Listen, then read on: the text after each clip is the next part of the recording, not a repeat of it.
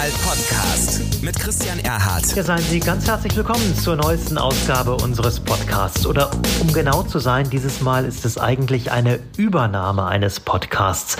Ich möchte Ihnen nämlich den Blog Digitale Provinz ans Herz legen.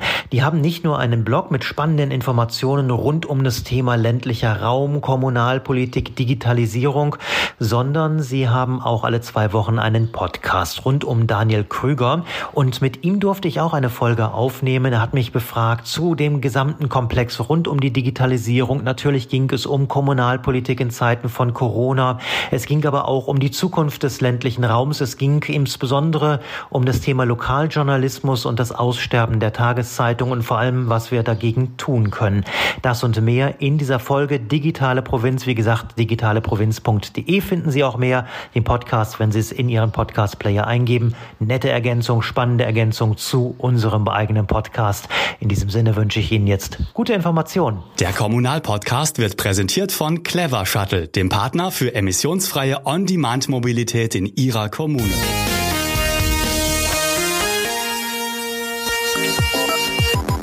Digitale Provinz.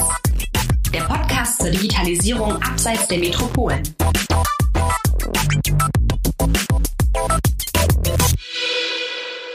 Hallo, liebe Zuhörer und herzlich willkommen zu einer neuen Folge des Digitalen Provinz Podcasts. Mein Name ist Daniel Krüger und heute spreche ich mit Christian Erhardt.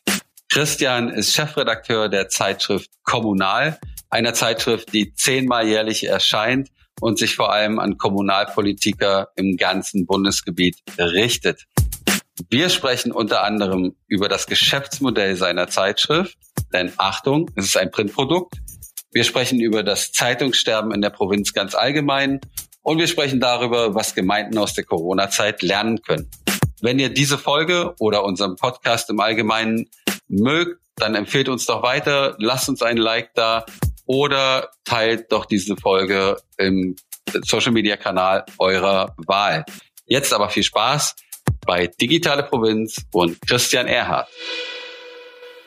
Hallo, Christian Erhardt. Ja, hallo, ich grüße dich, Daniel. Zuerst ist immer die Frage, äh, erzähl uns und unseren Hörern doch mal, wer du bist, wo kommst du her, äh, was hast du bisher gemacht und wie bist du geworden, der du heute bist?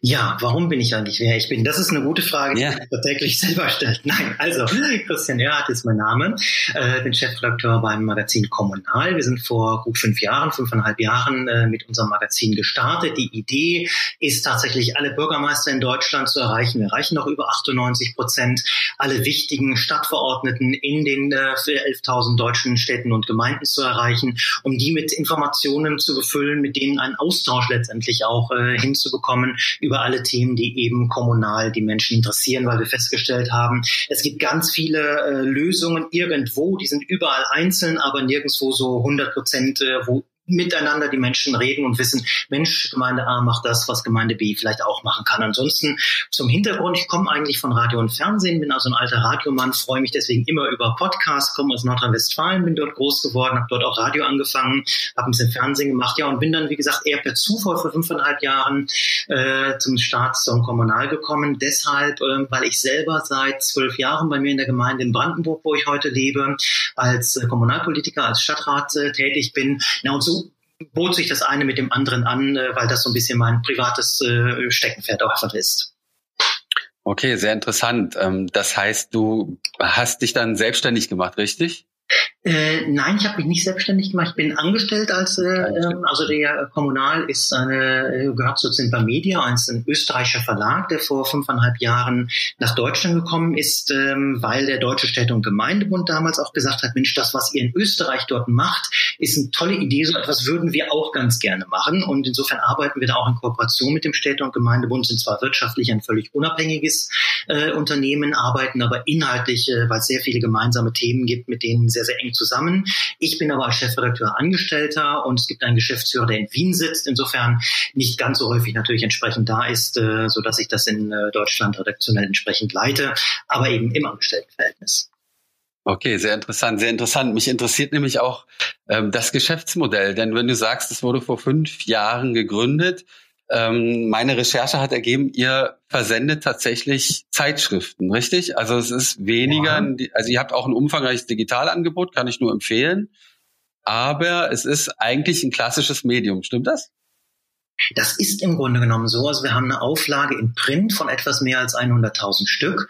Äh, und in der Tat, das zeigt so ein bisschen, wenn wir auch gerade in Deutschland im Moment in Kommunen über Zeitungsscherben sprechen, dass das nicht ganz uneingeschränkt der Fall ist. Bei uns ist es so, dass wir ja auch die tagesaktuellen Informationen in unserem recht umfangreichen äh, Online-Angebote darstellen. Das ist dort werbefinanziert. Wir haben aber oder verdienen auch den Großteil unseres Geldes eben mit einer klassischen Printzeitschrift. Und ich glaube, der Unterschied ähm, ähm, ist, dass es eben ein, ja, ich sag mal doch sehr aufwendig, ein sehr hochwertig gemachtes Magazin ist. Ich will nicht von einem Hochglanzmagazin sprechen, aber es unterscheidet sich eben ganz klassisch von einer Tageszeitung. Wir berichten dort eben auch über Dinge, die zwar schon aktuell sind, aber eben nicht tagesaktuell sind. Und äh, unsere Erfahrung war dann tatsächlich sehr schnell, dass die Leute diese Zeitung, wenn sie entsprechend hochwertig gemacht ist äh, und entsprechend mit Bildern daherkommt, gut zu lesen ist, dann tatsächlich sich auch am Wochenende gerne aufs Sofa setzen und dann auch wirklich noch was in der Hand haben. Also dieses äh, alles wird digital, ähm, kann ich deshalb auch nicht ganz unterschreiben. Ist eine wichtige Ergänzung für uns, aber im Mittelpunkt äh, wirtschaftlich steht tatsächlich unser Printmagazin und aus diesem Grund heraus, weil das so gut läuft, starten wir sogar, kleiner Spoiler, zum 1. Juli noch ein zweites Magazin. Das heißt dann die Gemeinde, das heißt, äh, dort gehen wir in Baden-Württemberg wird das erscheinen, äh, hin und machen ein Landesmagazin mit den gleichen Themen eben nur für Baden-Württemberg und dass das dort äh, landesrechtlich eben etwas anders ist. Das machen wir, weil wir auch da lange überlegt haben, machen wir das nur digital. Aber die Erfahrung ist, nein, nur digital, das funktioniert an der Stelle nicht. Das ist auch vom Wirtschaftsmodell her nur digital relativ schwierig. Und die Leute lesen unheimlich gerne, äh, wenn sie eben die Zeit haben, wenn sie die Muße haben, dann auch tatsächlich solche Magazine. Es muss nur entsprechend ansprechend auch wirklich gemacht sein. Okay, das ist wirklich sehr spannend, denn ähm, äh, selbst in, auf eurer Website habe ich ja einen großen Artikel dazu gelesen, dass ähm, das Zeitungssterben ähm, in den nächsten Jahren 4.400 Kommunen betreffen wird. Das heißt, Lokalzeitungen sterben en masse aus. Und ihr geht genau den entgegengesetzten Weg. Das finde ich einen sehr ähm, ja, imposanten Schritt, muss ich sagen. Ja, ist es tatsächlich auch. Jetzt muss man natürlich unterscheiden, äh, dass natürlich eine Lokalzeitung, die tagesaktuell erscheint, immer das Problem hat, dass sie eben auch tatsächlich am nächsten Morgen zugestellt sein muss. Ähm, das führt zu relativ hohen Kosten, die Stichwort Mindestlohn und ähnliches natürlich in den vergangenen Jahren auch weiter gestiegen sind. Aber, äh, und das äh, kann ich auch allen Zeitungsverlagen immer wieder nur sagen, dieses Zeitungssterben hat auch ganz viel mit äh, dem zu tun, was Verlage selber machen. Sie haben nämlich schon weit bevor, sage ich mal, Facebook und Co. ihre große Zeit hatten. Das sind ja jetzt so acht, neun Jahre, wo wirklich, äh, ich sag mal, die große digitale Zeit begonnen hat. Auch davor äh, sind die Auflagen der Tageszeitung schon gesunken. Und das hat auch viel damit zu tun, dass im Lokalen wenig investiert wurde. Ähm, dass dort Lokalredaktionen auch in den vergangenen Jahren immer häufiger zusammengelegt wurden. Dann hieß die noch Lokalzeitung, aber im Grunde genommen berichtete nicht mehr ein Reporter aus diesem einen Ort und hatte wirklich alle Informationen, sondern der Radius wurde immer größer. Das war insofern auch ein Fehler aus meiner Sicht, ähm, weil die Leute, wenn sie eine Lokalzeitung lesen wollen, aus meiner Sicht tatsächlich das lesen wollen, was vor ihrer Haustür passiert und das gut recherchiert. Und das haben in den vergangenen Jahren viele Zeitungen, bei weitem nicht alle, äh, eben auch unter einem gewissen Kostendruck dann so nicht mehr gemacht. Insofern ähm, ist das so eine Mischung aus, ja, natürlich hat Digitalisierung Auswirkungen auf äh, ein klassisches Papier. Aber ich glaube, manchmal muss man sich auch äh, neue Ideen überlegen, wie kann ich denn die Information dann transportieren. Zum einen hat man jahrelang alles kostenlos ins Internet reingestellt. Das war ein Riesenfehler. Wenn ich all meine gut recherchierten Artikel, die wir vor Ort machen oder unsere Rechtsbeiträge oder ähnliches kostenlos bei uns auf die Webseite einstellen würde, ja, dann braucht tatsächlich keiner mehr mein Abo. Ähm, das heißt, ich muss das unterscheiden, was stelle ich online und finanziere es durch Werbung. Was kann ich damit auch finanzieren? Und wo brauche ich eben den Abonnenten? Da muss ich ihm aber eine so hochwertige Information geben, dass er eben auch bereit ist, dafür Geld zu zahlen. Bei uns ist das für ein Jahresabo zum Beispiel dann 49 Euro im Jahr für entsprechend zehn Ausgaben. Bei einer Tageszeitung, die täglich erscheint, sind die Kosten natürlich höher. Das heißt, ich muss entsprechend mehr auch bieten. Hm. Hm. Bleiben wir doch gleich mal bei diesem Thema äh, Zeitungssterben. Das fand ich sehr prominent auf eurer Website und das ist auch ein ähm, Problem, das ich auch sehe und das auch äh, mehr Konsequenzen hat, als äh, da gehen ein paar Redaktionsposten äh, verloren. Ähm, Warum kann, können denn die Zeitungen nicht einfach sagen, wir stellen auf digital um? Sie haben das Problem, dass sie im Grunde genommen, äh, um ein Geschäftsmodell zu entwickeln, einige Jahre brauchen. Äh, also man rechnet in der Regel damit, dass es ungefähr fünf Jahre dauert, bis so eine Transformation überhaupt stattgefunden hat. Allerdings muss sie dann auch funktionieren. Ich habe zum einen, das hatte ich gerade schon gesagt, äh, relativ viele Leute, die durchaus auch nach wie vor Papier in der Hand haben wollen. Und das sind nicht nur übrigens äh, nach unserer Erfahrung ältere Menschen, die sich einfach daran gewöhnt haben, weil die vielleicht keinen Internetanschluss haben. Gerade wenn wir über äh, den Ländlichen ländlichen Raum sprechen, haben wir hier natürlich das nächste Problem. Das ist einfach die Hürde einer schnellen Internetverbindung. Das heißt, eine äh, ja äh, mit entsprechenden Bildern und ähnliches, da sind dann die Ladezeiten schon wieder schwierig oder ich habe unterwegs keinen Empfang. Also all diese Dinge kommen auch noch ein Stück weit dazu. Ähm, und ich glaube, dass das Problem tatsächlich ist, dass die Zeitungen zu lange die Menschen auch daran gewöhnt haben, dass sie ja alles kostenlos im Netz bekommen. Und diese Kostenloskultur rächt sich dann halt irgendwann auch. Äh, insofern ist das, glaube ich, äh, ziemlich ziemlich schwierig jetzt umzustellen und diese fünf, sechs, sieben Jahre, die ein Verlag natürlich braucht, um es wirklich vernünftig umzustellen. Naja, diese Durststrecke hat eine Zeitung in der Regel äh, nicht, die sie überleben kann und überwintern kann, äh, weil das natürlich mit massiven Kosten einfach auch verbunden ist. Insofern verstehe ich die Zeitungsverlage da. Ich kann aber nur sagen, es geht kein Weg dran vorbei. Sie müssen digitalisieren. Die Tageszeitung wird tatsächlich die erste sein, bin ich mir ziemlich sicher, die komplett leider vom Markt verschwindet, außer vielleicht in einer Großstadt wo man sich noch zusätzlich halten kann. Aber die Zeitungen müssen sich dann vielleicht auch überlegen, ob sie neben den tagesaktuellen Informationen, die ich eben im Internet auch besser darstellen kann, wo ich schneller bin, wo ich nicht bis zum nächsten Morgen warten muss, bis die Zeitung dann zugestellt ist, ähm, dass ich die tatsächlich ins Internet verlagere, hinter einer Paywall, möglicherweise aber auch neue Geschäftsmodelle entwickle, wie wir das beispielsweise mit einer ja, hochwertigen Wochenzeitschrift oder ähnliches äh, dann machen. Ich glaube, dass da zusätzlich auch Märkte sind und, und Tageszeitungen da manchmal auch nicht ganz so kreativ waren, ohne jetzt ein Bashing der Kollegen betreiben zu wollen. Aber ähm, ich glaube, da ist schon noch einiges möglich und man muss sich dieses Geschäftsmodell einfach ganz neu durchrechnen. Mhm. Trotzdem muss man ja schon davon ausgehen, dass es nicht alle Zeitungen schaffen werden, besonders die Lokalzeitungen, die Tageszeitungen. Ähm, welche Konsequenzen kann denn das haben? Das ist, das ist halt das, was mich wirklich umtreibt. Wir haben äh, verschiedene Studien äh, aus verschiedenen Ländern, zum Beispiel aus der Schweiz, die war unheimlich spannend. Da hat eine Universität mal äh, sich angesehen, wo sind Zeitungen verschwunden oder eben auch zusammengelegt worden, wo die äh, Gemeindegrößen dann viel, viel größer wurden. Äh, und das Ergebnis war tatsächlich, dass es einen direkten Zusammenhang gibt zwischen der Berichterstattung direkt vor Ort und der Wahlbeteiligung dann bei Kommunalwahlen. Weil in dem Augenblick, wo ich als Kommune nicht mehr in der Lage bin, äh, meine Informationen auch nach außen zu tragen, auch darzustellen, was mache ich, warum mache ich das, mich zu erklären, warum wird dort jetzt eine Straße aufgerissen oder ähnliches. Im gleichen Augenblick nimmt natürlich der Frust auch zu. Und das kann auch ein Amtsblatt beispielsweise, was ja viele oder letztendlich alle Kommunen herausgeben müssen, äh, so gar nicht darstellen. Erstens, äh, weil sie dort nur sehr sachlich eine Information äh, bringen dürfen. B ist natürlich immer getrieben ist durch die Stadt selbst. Das heißt, es wird auch anders wahrgenommen als eine journalistische Berichterstattung. Äh, und das ist eine große Gefahr letztendlich für die Demokratie. Also dort, wo Zeitungen sterben, stirbt ein Stück weit auch leider die Demokratie, mindestens die Wahlbeteiligung. Und ich bin mir sicher, die Frustration von Bürgern, weil ich Bürgern nicht mehr erkläre, warum ich was mache, wird da weiter zunehmen. Und das, wie gesagt, hat diese Studie aus der Schweiz sehr deutlich gezeigt, aber auch in den USA gab es schon Studien dazu. Ähm, das zeigt sich leider weltweit, dass wir da ein, auf ein Riesenproblem zulaufen, wenn es die lokale Berichterstattung nicht mehr gibt. Heißt im Umkehrschluss, dass sich natürlich auch Politik massiv Gedanken machen muss, wie kann ich Zeitungen letztendlich unterstützen, damit sie in welcher Form auch immer, digital oder als Print, äh, letztendlich bestehen bleiben, denn sie sind mehr als nur ein, in Anführungsstrichen, ein Lesemedium, das ich am nächsten Morgen konsumiere. Sie sind einfach systemrelevant. Genau, das, das kann ich nur unterstreichen. Ähm, Gibt es denn Positivbeispiele, sowohl für Lokalzeitungen, die das die den Wandel scheinbar gut hinbekommen, äh, soweit man das heute sagen kann, oder vielleicht auch für ganz neue Akteure, die äh, Lokalmedium neu denken und neue Startups oder sowas äh, gründen. Ja, es, es tut sich ein bisschen was in dem Bereich. Also ich kenne bisher keine Zeitung, bei der man wirklich sagen kann, äh, die Digitalisierung hat 100 Prozent funktioniert. Wir sind jetzt auf dem Weg, dass die Transformation abgeschlossen wäre.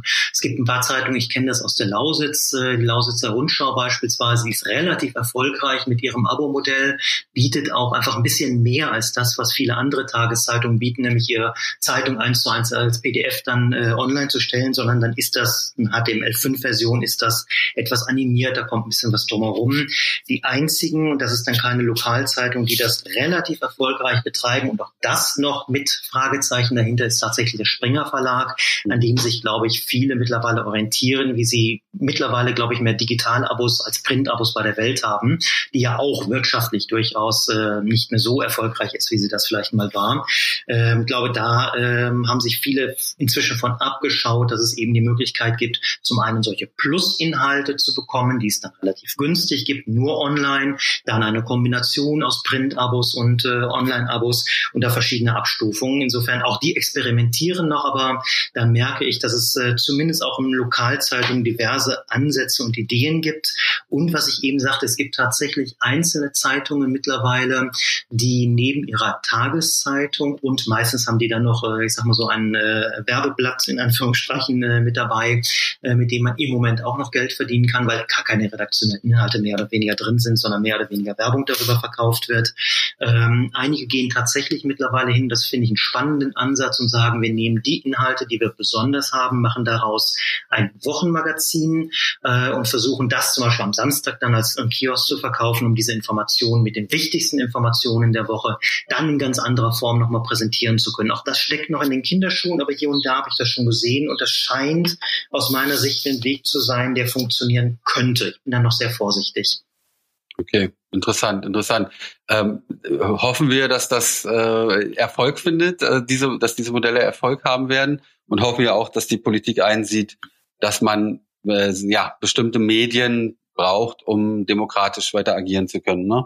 Ich glaube, das ist wirklich das Wichtige, dass auch Politik an der Stelle erkennen muss. Äh, ich bin kein großer Freund von äh, irgendwelchen Förderungen, auch diese äh, mhm. Zustellgebühren, wo man jetzt mit so ein paar Cent äh, letztendlich unterstützt. Das ist naja, so eine mm, recht umstrittene äh, Konstruktion. Ich glaube nicht, dass das die Lösung sein wird.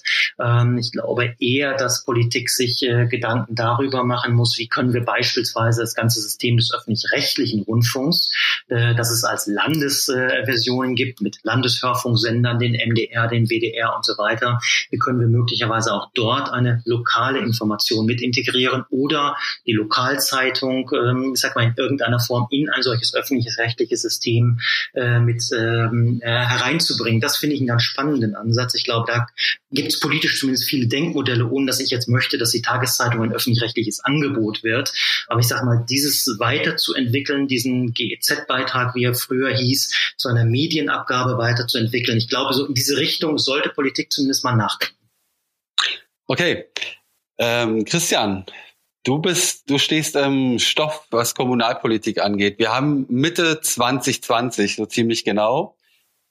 Sag doch mal bitte, welche drei großen Themen beschäftigen die Kommunalpolitik heute in dieser Woche, jetzt zu dieser Zeit, ein paar Wochen nach Corona? Was ist gerade los? Also erstens nach Corona wage ich noch zu bezweifeln, dass es das ist. Äh, die Kommunen sind tatsächlich aus diesem äh, Modus äh, des schnell agieren müssen, diesem Krisenmodus raus in der ja wieder normalen Arbeit.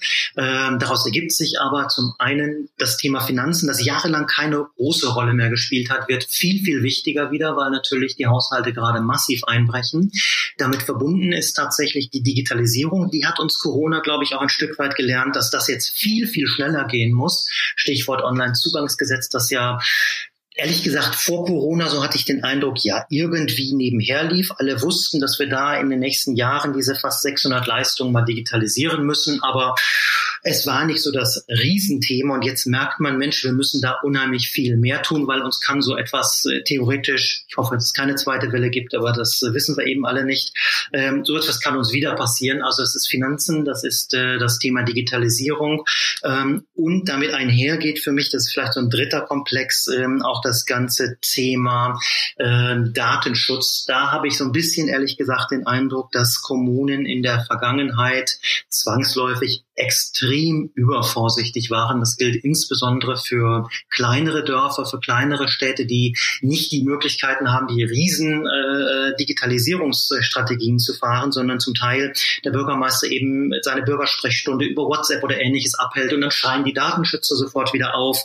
Jetzt zum Beispiel äh, in der Corona-Krise äh, hat ein Datenschützer aus Baden-Württemberg, äh, der Landesdatenschutzbeauftragte, angekündigt, er wird all möglicherweise alle Lehrer verklagen, die sich nicht an den Datenschutz gehalten haben. Diese Mega-Angst geht in Kommunen zum Teil um und ich glaube, die gilt es auch ein Stück weit zu durchbrechen. Ja, ja, das kann ich nur bestätigen, äh, was die Datenschützer teilweise abliefern, das muss ich einfach so sagen. Ja. Also nicht alle und sicherlich auch äh, teilweise berechtigt, aber ähm, diese Konsequenz und die, die, die immer die Drohung mit rechtlichen Konsequenzen gegen äh, Akteure, die, ich sag mal, on the ground ähm, Probleme versuchen zu lösen, äh, das kann nicht, das kann es nicht sein, denke ich. Also ähm, das hatten wir jetzt eben äh, gerade eben auch, wie du sagst, mit Lehrern und auch Schüler und und, und Eltern versuchen ähm, trotz Corona ähm, Schule aufrechtzuerhalten und kriegen dann äh, böse Briefe von Datenschützern. Eine seltsame Konstruktion ist das. In der Tat, ja, ja. Und das, wo ich sage mal, viele andere Länder, nicht nur die USA, auch andere europäische Länder vielleicht äh, manchmal etwas ähm, zu lasch möglicherweise auch das Thema Datenschutz angehen. Das äh, wollen wir auch nicht vergessen. So habe ich den Eindruck, ist das in Deutschland einfach viel zu stark zum Teil und äh, nicht jede Sorge, die man hat, ist berechtigt. Und wir merken das jedes Mal wieder bei so Kleinigkeiten. Wie gesagt, WhatsApp ist so ein typisches Beispiel über 90 Prozent der Menschen haben eben WhatsApp drauf. Das heißt, wenn ich barrierefrei mit meinen Bürgern kommunizieren will, dann kann ich das über kein Medium so gut wie darüber. Aber nein, in Deutschland versucht man dann wieder eigene Insellösungen zu schaffen, die dann natürlich Jahre brauchen. Siehe jetzt auch beispielsweise die Corona-App, dann sind wir wieder bei Digitalisierung.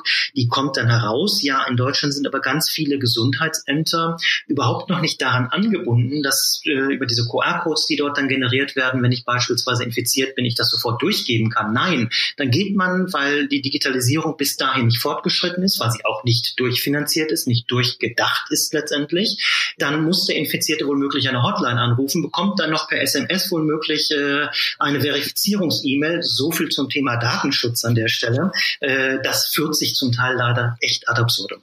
Ja, ja, ja. Und hast du denn, äh, oder sagen wir mal so, bei uns in der Agentur, wir, äh, ein wichtiger Merksatz ist immer, Digitalisierung ist nichts Technisches, ja. Digitalisierung ist was, was im Kopf stattfindet. Und ähm, ich frage mich ganz oft, ob das in den Amtsstuben, ich sage jetzt mal ein bisschen negativ, äh, angekommen ist. Ist denn der, die, äh, das Bedürfnis äh, anerkannt, die Menschen, die Ämter brauchen digitalisierte Angebote? Ich glaube, dass das durchaus angekommen ist. Spätestens, da hat äh, Corona dann äh, tatsächlich vielleicht sogar ein wenig etwas Gutes, ohne dass ich das irgendwie gut finden könnte.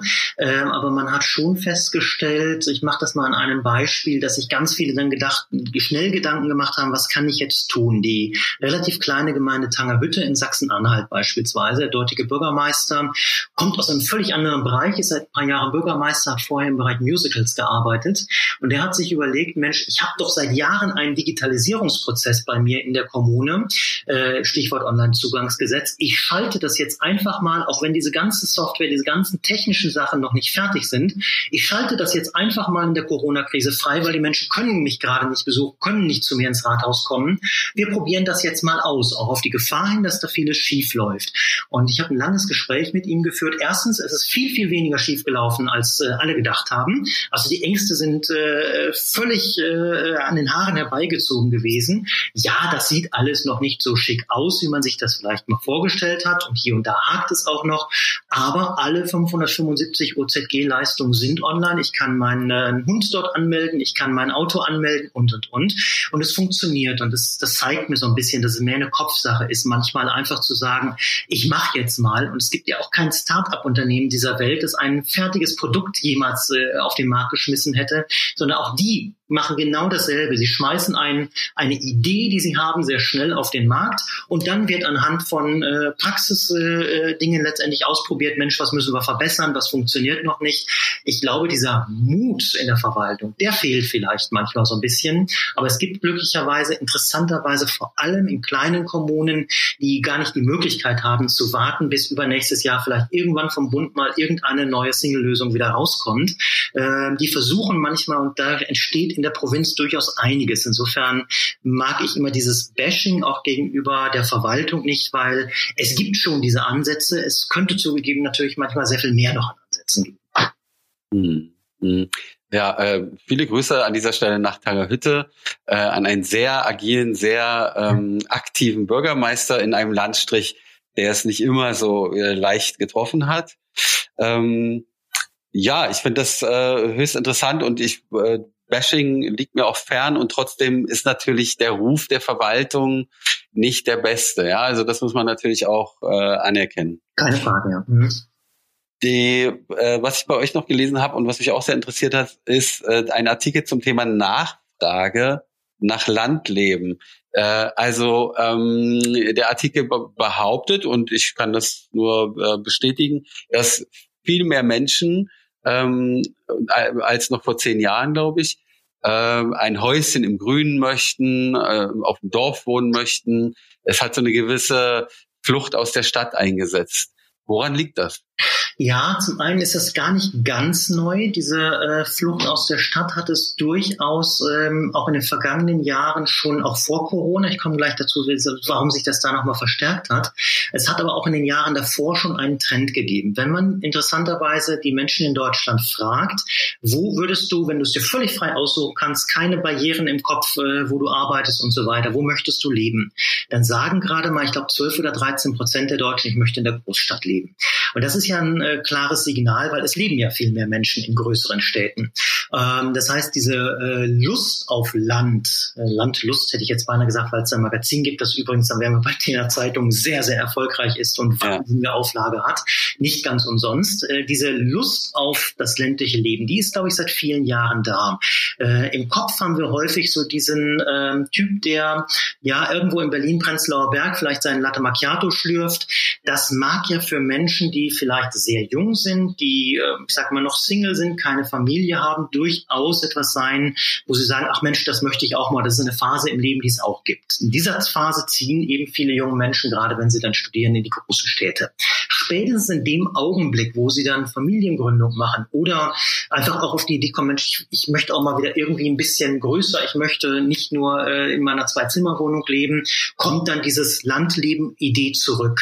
Ähm, und jetzt haben wir tatsächlich etwas erlebt in der Corona-Phase, das fand ich erstaunlich, dass die Menschen schnell gemerkt haben, in einer Stadt bin ich in so einer Situation natürlich ganz, ganz äh, schwer nur noch beweglich. Es ist eben auch nicht mehr der Latte Macchiato auf der Straße so ohne weiteres möglich. Das heißt, die Menschen haben sich wirklich danach gesehnt, sich mal wieder auf eine Parkbank irgendwo zu setzen, mal wieder rausgehen zu können, um Kontakte letztendlich auch zu knüpfen, die ja sehr, sehr beschränkt waren. Das hat das Ganze offenbar äh, massiv nochmal befeuert. Wir hatten da eine Studie, die war unheimlich interessant. Da haben äh, verschiedene Internetsuchmaschinen, wo man also äh, Immobilien suchen kann, wurde mal ausgewertet, wo wird gesucht.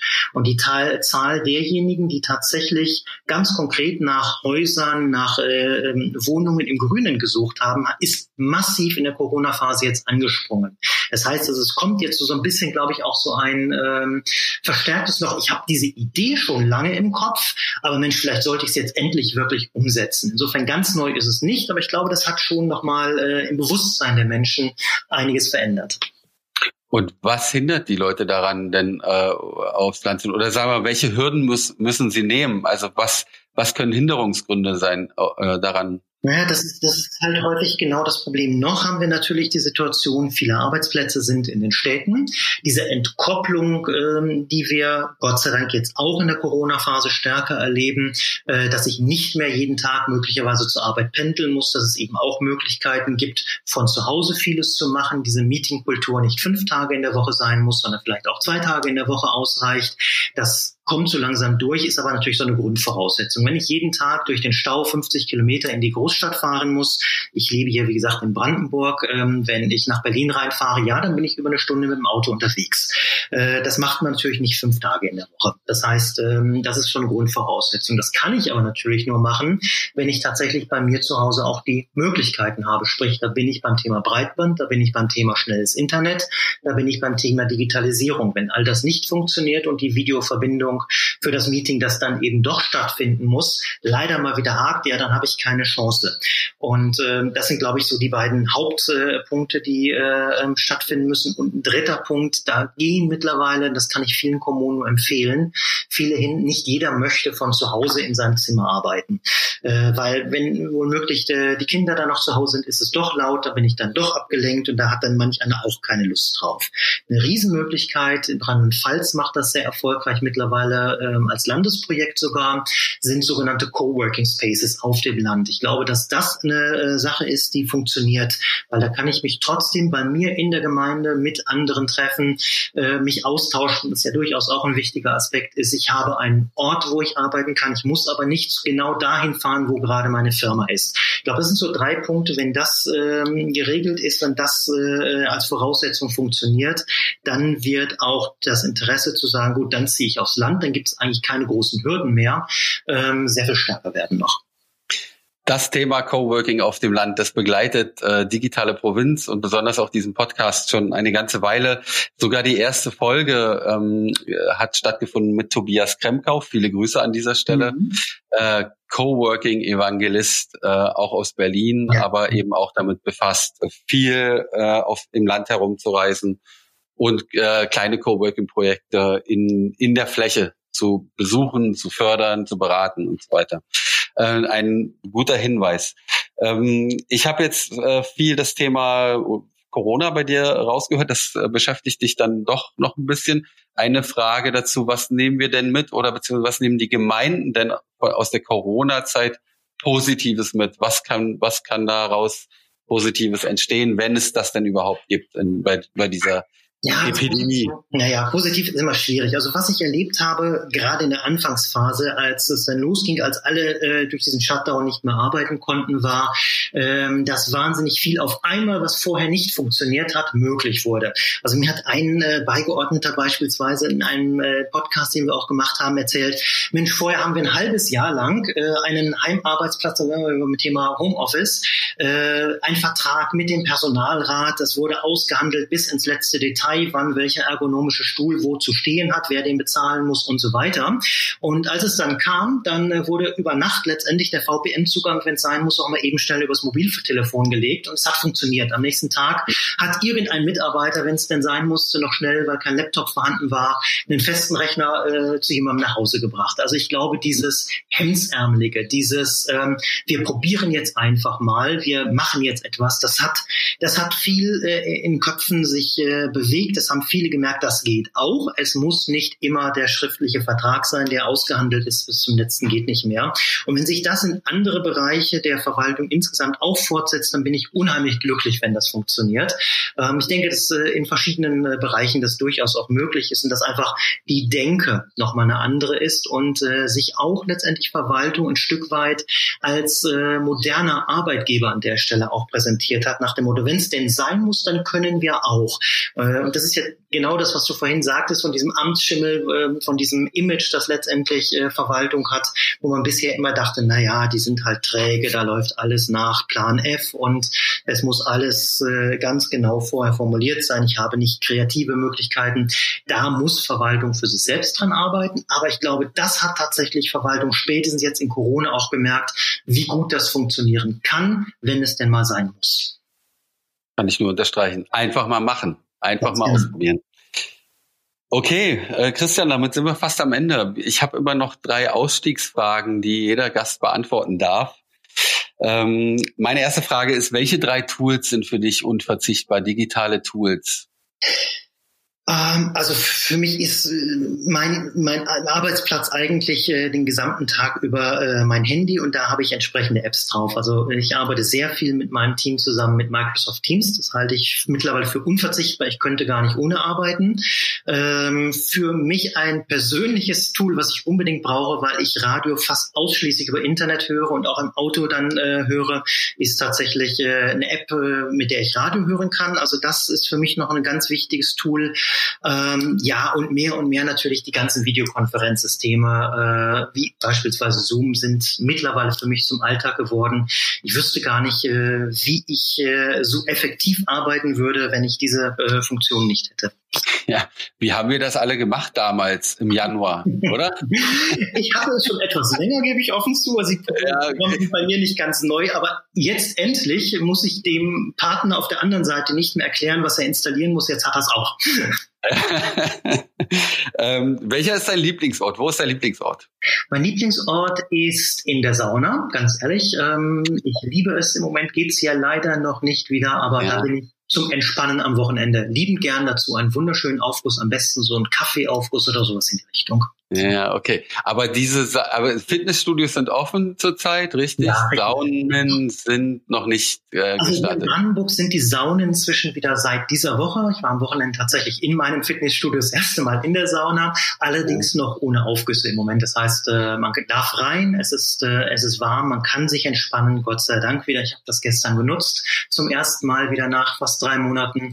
Äh, Fitnessstudio haben es wieder komplett geöffnet, aber wie gesagt, so Aufgüsse und ähnliches sind zumindest hier in Brandenburg Brandenburg noch nicht erlaubt. Ich weiß gar nicht, das ist ja immer Landessache, äh, ob das mittlerweile in ersten Bundesländern vielleicht sogar auch schon wieder möglich ist. Stimmt, richtig. Und die letzte Frage, äh, Christian, wir sind die digitale Provinz, wir beschäftigen uns mit der Digitalisierung abseits der Metropolen.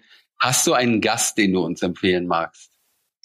Ja, weil du vorhin schon von äh, Coworking gesprochen hast. Äh, ich empfehle dir Frederik Fischer. Frederik Fischer ist der Gründer von Co-Dorf. Das ist insofern ein spannendes Projekt. Äh, die äh, kommen auch aus Berlin und äh, haben äh, über uns, über Kommunal, vor zwei Jahren eine, ähm, ja, eine größere Fläche gesucht, wo sie ein solches Co-Dorf aufbauen können, wo man eben Arbeiten auf dem Land mit Leben auf dem Land ganz gut äh, verbinden kann mit einem sehr ähm, spannenden äh, Zukunftsprojekt, sehr digitalisiert das Ganze. Und das Spannende war, dass sich mehrere Bürgermeister darauf gemeldet haben und daraufhin tatsächlich dieses Kodorf eine Fläche überkommunal gefunden hat. Und ganz aktuell in dieser Woche haben sie sich einen zweiten Bürgermeister jetzt im Sauerland äh, geangelt, äh, der auch eine ziemlich große Fläche, ein kleines Dorf, wenn man so will, zur Verfügung stellt. Dort entsteht also jetzt das zweite Kodorf. Unheimlich spannend, müsst ihr euch mal ganz genau ansehen. Frederik Fischer organisiert das Ganze. Wir hatten ihn bei uns schon mal im Podcast, wir haben diverse Berichte bei uns auf der Homepage dazu. Ähm, also spannender Mensch, müsst ihr euch unbedingt mal mit ihm treffen. Alles klar, das machen wir auf jeden Fall. Hundertprozentig. Vielen Dank dafür und vielen Dank für das super tolle, spannende Gespräch. Ähm, ich nehme daraus ganz viel mit um, und ich hoffe, wir hören uns bald wieder. Ich wünsche dir viel Erfolg äh, bei deiner Arbeit auch weiterhin und dass du äh, ja weiter äh, so einen guten Draht zur Kommunalpolitik hast. Ja, danke schön. Euch auch. Viel Erfolg weiterhin damit. Spannender Podcast. Ich habe mir jetzt auch so ein paar Folgen mal angehört. Also kann ich äh, dringend nur empfehlen. Insofern sollten wir da unbedingt im Austausch bleiben. Ich glaube, die Themen, die wir bearbeiten, sind da sehr ähnlich und es kommt halt auf die Kommunikation und auf das äh, ähm, gegenseitige Informieren darüber an, weil so viel viele tolle Ideen da sind, ähm, ja, über die man gar nicht oft genug berichten kann. Herzlichen Dank. Ich danke. Ciao, Christian. Jo, ciao. Digitale Provinz. Der Podcast zur Digitalisierung abseits der Metropolen. Folgt uns auf Twitter, Instagram und Facebook oder besucht uns im Netz unter digitale-provinz.de.